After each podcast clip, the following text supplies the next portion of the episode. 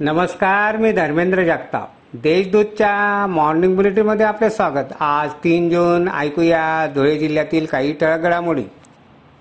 धुळे जिल्हा पोलीस दलातील पोलीस नाईक जगदीश तुकाराम पाटील यांची परराष्ट्र मंत्रालयातर्फे विदेशी दूतावासात निवड करण्यात आली आहे.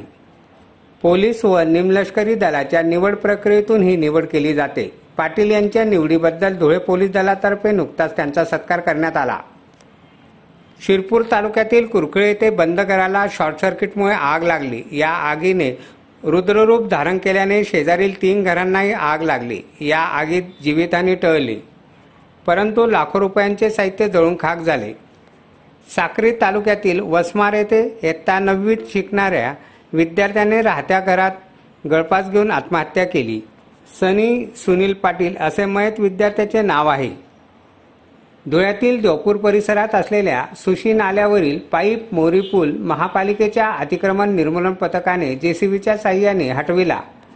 तसेच नाल्या किनाऱ्यावरील निवासी अतिक्रमण देखील काढण्यात आली.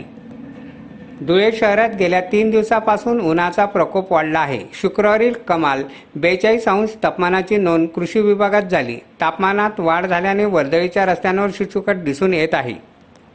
प्रधानमंत्री किसान सन्मान निधी योजनेतील ऐंशी टक्के लाभार्थ्यांची केवायसी प्रक्रिया पूर्ण झाली आहे.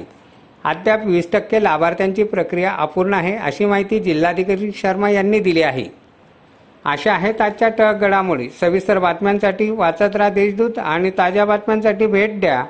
W W W dot Deshdoot dot com या संकेतस्थळाला. धन्यवाद.